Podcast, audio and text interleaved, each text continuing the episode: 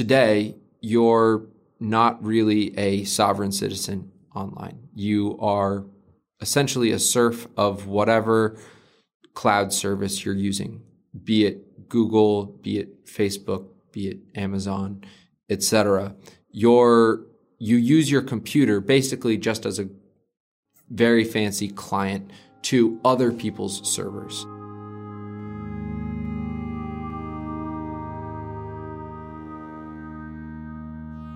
Christian Langalis is the resident Bitcoin ambassador to the Urbit team. His motto is Sound Money Requires Sound Computing, and this well describes his role to develop Bitcoin infrastructure for the Urbit ecosystem. Christian's interest in Urbit derives from a desire for a sound foundation on which Bitcoin can operate. He makes the argument that for all its potential, Bitcoin cannot offer the benefits of sound money, sound being a term that requires specific definition in this case, without a sound computing platform on which to operate. Unix sysadmins have access to this today, but that leaves the future unevenly distributed. More than just a piece of Bitcoin infrastructure, Christian sees Urbit as a response to the shift towards unowned software and data caused by the popularity of software as a service and content streaming platforms. He also sees the platform as an opportunity for individuals to access the full power of server computing, instead of having to rent individual functionalities from subscription based services. In this vein, Christian views data harvesting and the pursuit of user attention as deep personal abuses in a way that recalls Galen's reference to Stockholm Syndrome in episode 1. My name is Christian Langalis.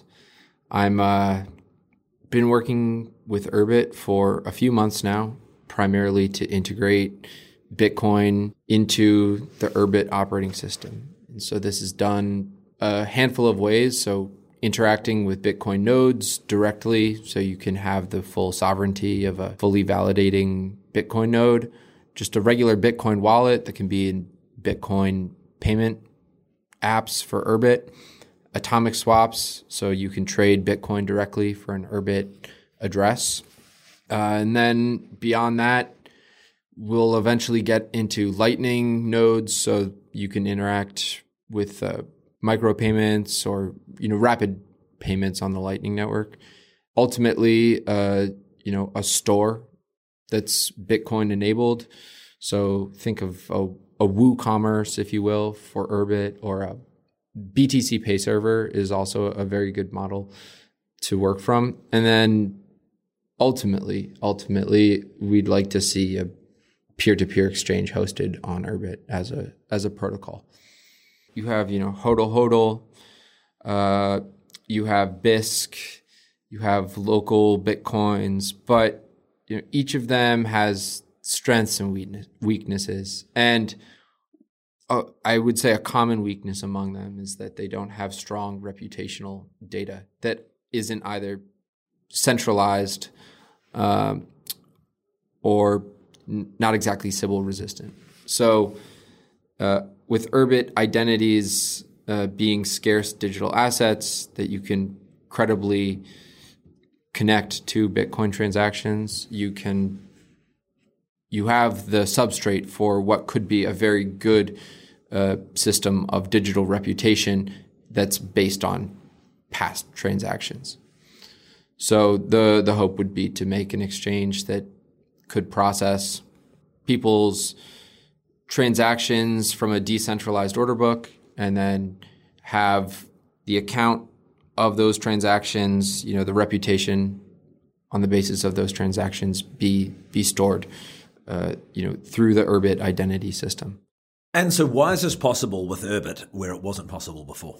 It's simply that the namespace of Urbit, that each of those, that my planet name, for example, is a cryptographic asset, and so we can keep these, you know, provably scarce, and also uh, because they are cryptographic assets related through BIP32 and BIP39 wallet uh, wallet structures, you can credibly demonstrate that they have been related to other uh, related to other cryptographic assets at some point in their life in their lifetime.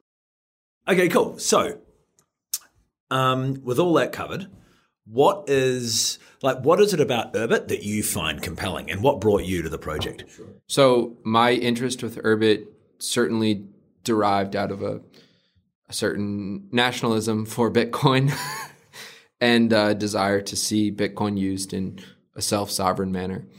I was loosely acquainted with the project beforehand, and my initial interest was to create a better peer-to-peer Bitcoin uh, exchange. And when I began looking into how to do this, I realized, uh, okay, here are the flaws of given peer-to-peer Bitcoin exchanges. It usually uh, revolves around one of two things: either it's difficult to operate a personal server. So this is sort of the Bisq failure mode because you're serving your your order book to the rest of the network. And, and so the Bisq is decentralized but difficult to operate. And then there's the easy to operate but centralized way, which is HODL HODL. And, and I'll be clear, I have deep and abiding respect for all parties involved in both of those projects. So it's not a dig on them, but simply uh, that we have yet to establish the full suite of tools that were originally envisioned under call it the the theory of online digital sovereignty or crypto anarchy if you will. So tim may talks about all the different building blocks that lead to a sovereign online experience. And so encryption is number 1 right? And then from there you can do things like create digital monies like bitcoin. Uh, but then beyond that, you know, th- we're still many building blocks away f- from being fully, you know, self-owned online. And so one of those building blocks is having an immutable digital pseudonym that you can accumulate reputation under. So that's very much what I perceive the Urbit identity scheme to be. And that's the Urbit network to me. And so when I learned more about that network, uh, I thought, you know, this is the ideal substrate to form some type of decentralized protocol for exchanging bitcoins that doesn't rely on a centralized uh, authority to determine you know, people's people's identity or credibility, and that it could be based purely on uh, emergent reputation as generated by the individual peers. So for you, what's really powerful about Urbit is it gives us the ability to have a um, a digital pseudonym that can accrue reputation. Oh, I'll go grab another bottle and then we'll get stuck back in. Yeah, yeah, why not? yeah, just go down the line. There we go. Whoa. What is that Chardonnay? I have no idea, but it's, I mean, uh, it doesn't say. Vigneti Mat. Doesn't say. It's from Italy. Yeah, so it's probably. I'm, I'm always skeptical of old world wines, but Yeah. Um, oh yeah, because New Zealand has budding wine industry in the same way that California was established in 1971, and it's and it's and and it was only then that you know the Judgment of Paris had just dropped. what's that? The Judgment of Paris was a wine tasting competition between the big French names, the the old house wine houses, the and the new upstarts in California. And it was always considered that French wines were the the standard for good wine and that everything else in the world had by definition to be inferior.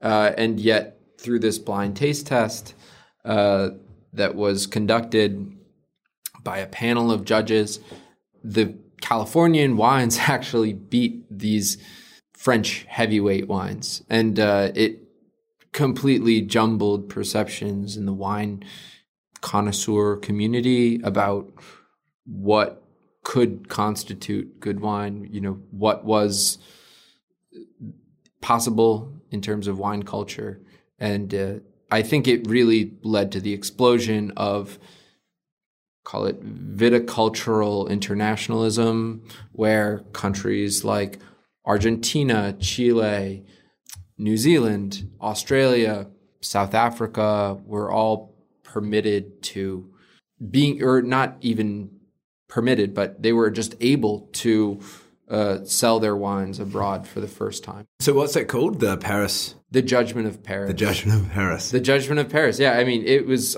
the fa- the fact is that the panel of judges, by their own criteria, deemed that the superior wine in the red and white categories was from California. So it it unseated the uh, you know the the Bordeaux's and the Burgundies of of France that were you know are considered like the best wines in the world. The subject of taste is something that I find is comes up repeatedly, especially aesthetics in discussions of Urbit. Mm-hmm. Do you feel that there is some parallel there? Do you feel that the um, the Paris judgment can be in some way associated with um, Urbit and the notion of new a new computing paradigm? Sure, I would say there is a certain newness to entirely functional operating systems in that I don't think there have really been any except for no, I don't think Temple OS was functional. So yeah, I think Urbit would be the would be the first viable candidate for a functional operating system. And indeed, very much poised against the establishment of uh, Linux or Unix, you know, et cetera. So it, it's a great question, but I, I very much think that the taste aspect is key here, as most of what Urbit has to overcome is not the actual functional components of what the computer does, but more the attitude towards how the computer does it. So, um, just like you know, Californian wines, you know, get you drunk and uh, you know taste taste good. Uh, you know, there's there's still pre- presiding attitudes about you know what is the right way to go about right way to go about something. Some people say you know you should continue to refine what already works, whereas Urbit very much opens up new soil and says we we can start from scratch essentially. We can we can be out here on the edge of the Western world and put down new roots. Do you feel like Urbit is the expression of some kind of deep cultural um, um, movement or budding cultural movement inside Silicon Valley? Uh, hmm. Inside Silicon Valley, no, since I don't think that Urbit is in or of Silicon Valley. I mean, certainly its founders live here, are from here, but I think that Urbit is, uh, you know, native to the net more than to, you know, the the garage in Cupertino or whatever. Urbit is generated, I think, very much in reaction to what the internet became, whereas other companies perhaps provided a more uh, a more positive vision for for what they wanted to build. Of course, these visions have led to the centralization of the web and the utter unusability of the personal computer for any other task than just downloading stuff, you know, streaming. You stream everything. You stream your email, you stream YouTube videos, you stream Netflix, you stream Google Docs. It's all streaming and it's it's a one way street. Uh, it takes a certain amount of it's it's more of a reaction against that that you you think critically why why is it like this why don't i have the ability to really ro- in a robust sense to put files out there for other people to access even though the hardware is next to free? So why don't we? Why don't we? It's because it's too hard. It's literally too complicated. I I'm I consider myself you know a computer user who is tech literate and motivated though I didn't study computer science in school beyond CS 101. I took CS 101. So I, I at least know my way around a computer. I mean, I was unable to set up my own email server. Perhaps that's a testament to my own stupidity, but I think more likely it's a testament to the fact that the internet is in, intensely complex and maintaining any degree of self ownership online is you know next to impossible. So I think that even in Bitcoin, this is this is a good litmus test. Even in Bitcoin, people that are not only tech savvy but acquainted with the urgency to have self ownership of their data, most Bitcoiners I know still have Gmail addresses. You know, why is this? Because it's easy. Because it's easy. And not just because it's easy, but because the alternative is hard. Google grew t- to the to the heights that it is at now because they are the people that make it not hard. They ended up, you know, running away with the show and making it easy.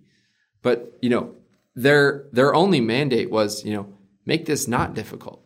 Or, you know, Outlook, the alternative email clients as well. But uh, the the point is that they don't they don't so much make it easy as they just make it not hard. Um, it's so hard to to operate any type of personal server that unless you literally studied it in school, you're gonna bury your head in your hands and uh, give up, as I did, as I did in uh, 2015 when I made my no, excuse me, 2013 when I made my personal website and I was like, I want to be Christian at christianlangalis.com. I was so fixed on this from just an aesthetic standpoint. I was like, I'm going to figure out how to make this work. Again, it may be that I'm stupid, but I, I failed to do it. And the fact that so many other competent people don't do this, you know, you'd think that at least uh, a good handful of them would if it were in any way, you know, next to convenient. Even Bitcoin core devs that I know have Gmail accounts. Bro, you're you're working on this self-sovereign money on one hand, but then on the other hand, you're still a serf. You're still a peasant on Google's little enclosure. Willingly. Willingly. I mean, willingly or or unwillingly. You either don't have the bandwidth or the the motivation to undertake, you know, the reclamation of your social life from these companies. And of course, also that I, I can't totally discount, you know, the network effect. That if you're even in that intolerant minority, if everyone else who's in your social circle is in a position where, you know, Gmail's the only option, uh, then you don't really have a choice. You elect to use the, the large centralized uh, data silo. So how do you how do you align the interests of making money, being profitable, and also maintaining a respect for the the data sovereignty of your users? The current web does not have an answer for this, literally. So f- take the privacy messaging apps, for example you have Signal, you have Telegram, you have Keybase. These are all run by donations.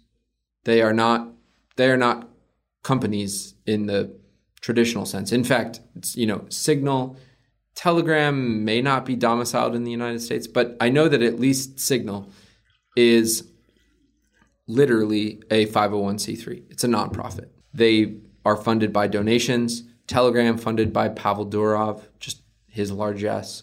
Keybase, I'm not sure on, but I can imagine it's similar. If you do not harvest data from your users, you don't make any money.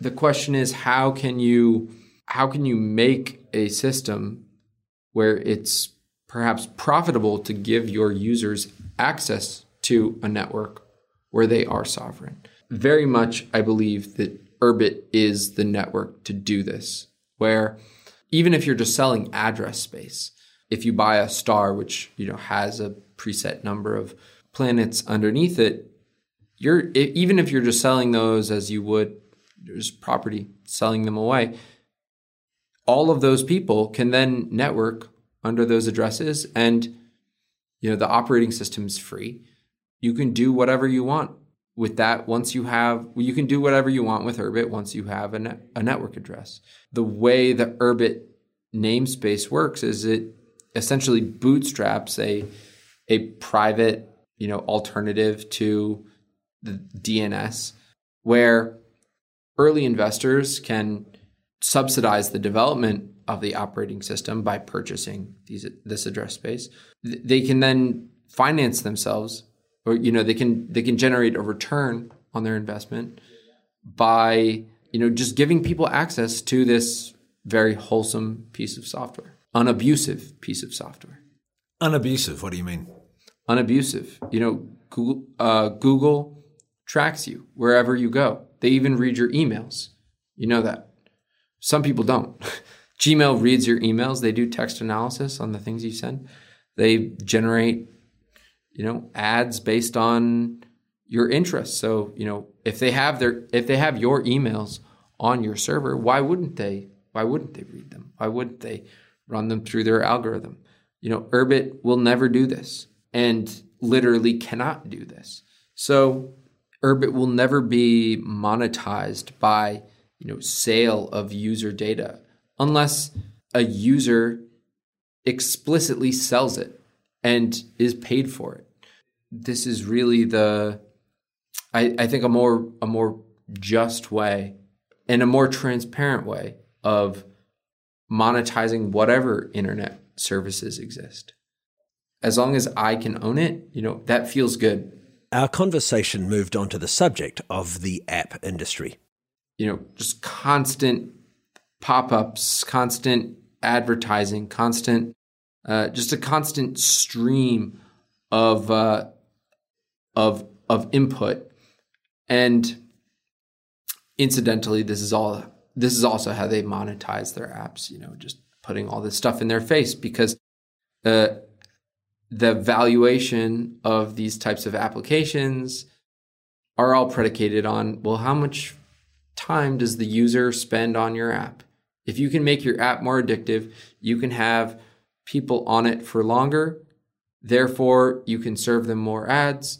Therefore, you can make more money. You know, very basic equation.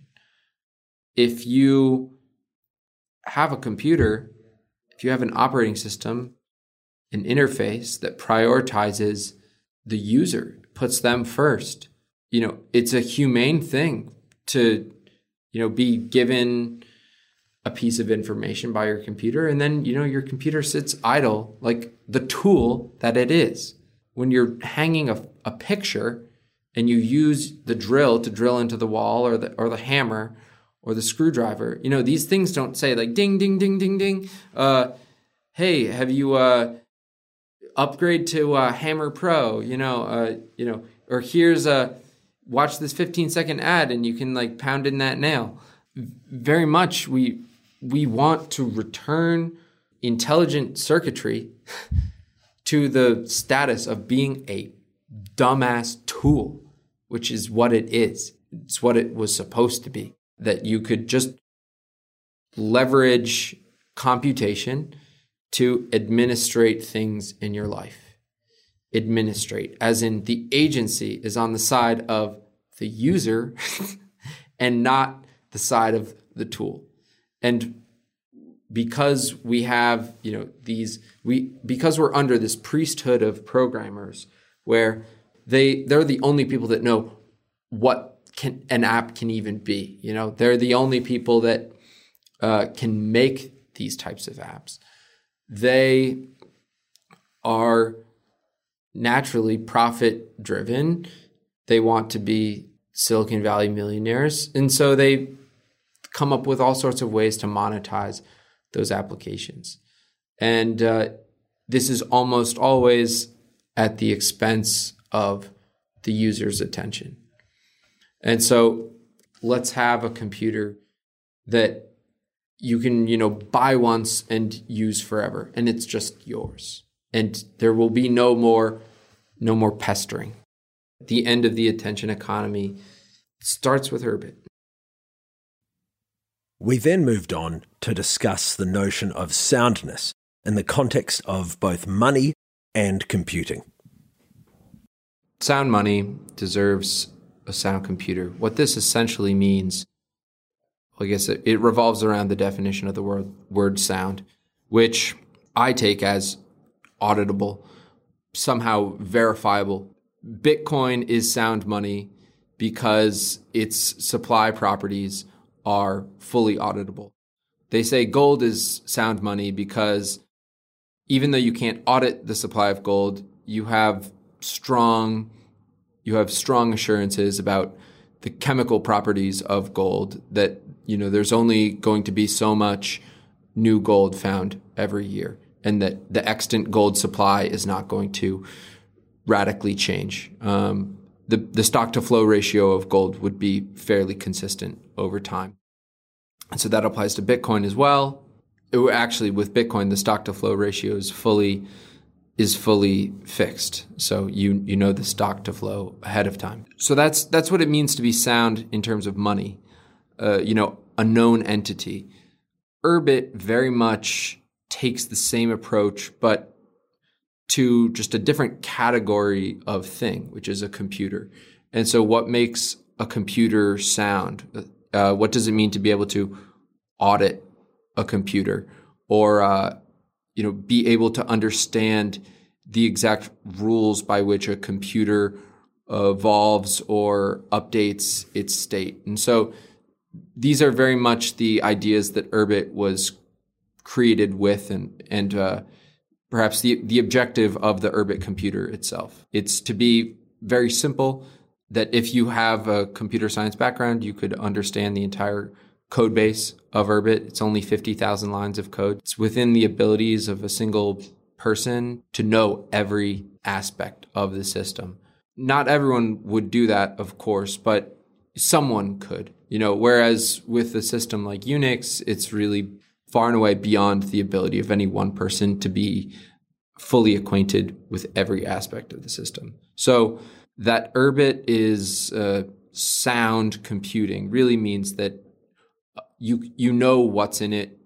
It's also based on a a mathematical function that is strictly defined, and you know that your Urbit will only ever update itself or its state as per that function. In a computing paradigm that we're currently in, where all of the applications you use have extreme quantities of dependencies, you're taking software from so many different places, compiling it into, you know, a collage essentially. Urbit simplifies all that away and uh, gives you one one definition of computing that is knowable, is auditable. Most computers need constant administration just to just to work. They need constant updates, etc. We'd like Urbit to be good to take out of the bin that you put it into in 50 years and have it still run flawlessly. We're building this computer for the long haul, essentially. One of the core tenets of uh, of the Bitcoin and we could say just the cypherpunk uh, perspective in general or culture in general is this uh, self ownership, right, or self sovereignty. Yes.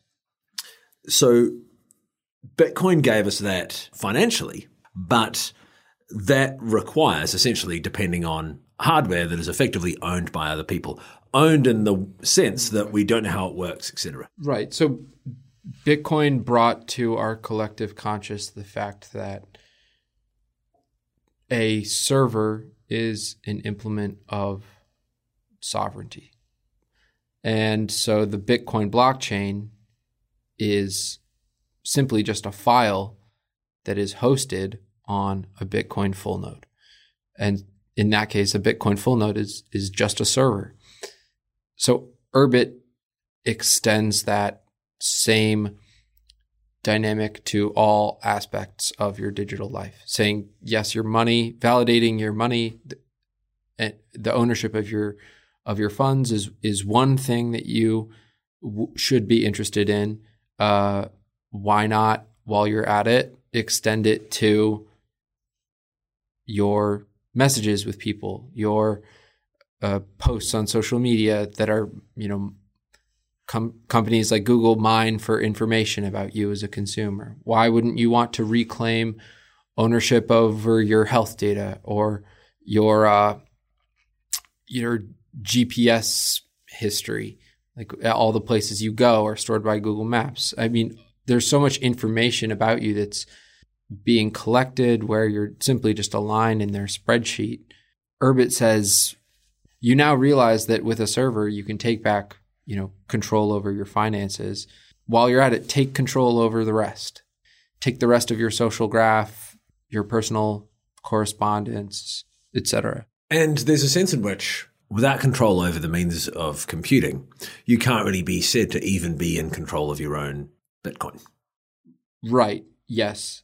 The the ethos is very much not your keys, not your coins. And so there's of course varying degrees of well, you know you have your keys but they're on a hardware wallet but when you when you spend them you're still using a node to transmit them to other full nodes uh, on the bitcoin network so there is still trust at other points in that equation uh, this is my rally call to bitcoiners to say you know j- just as urbit will benefit from digital sovereignty minded people coming on board to Urbit to develop Urbit and build it out into what it can truly be. You know, vice versa, Urbit can offer you a lot of things. Uh, I think that the thread of my Bitcoin work with Urbit is that I would like Urbit to give Bitcoin a better, yet still sovereign user experience.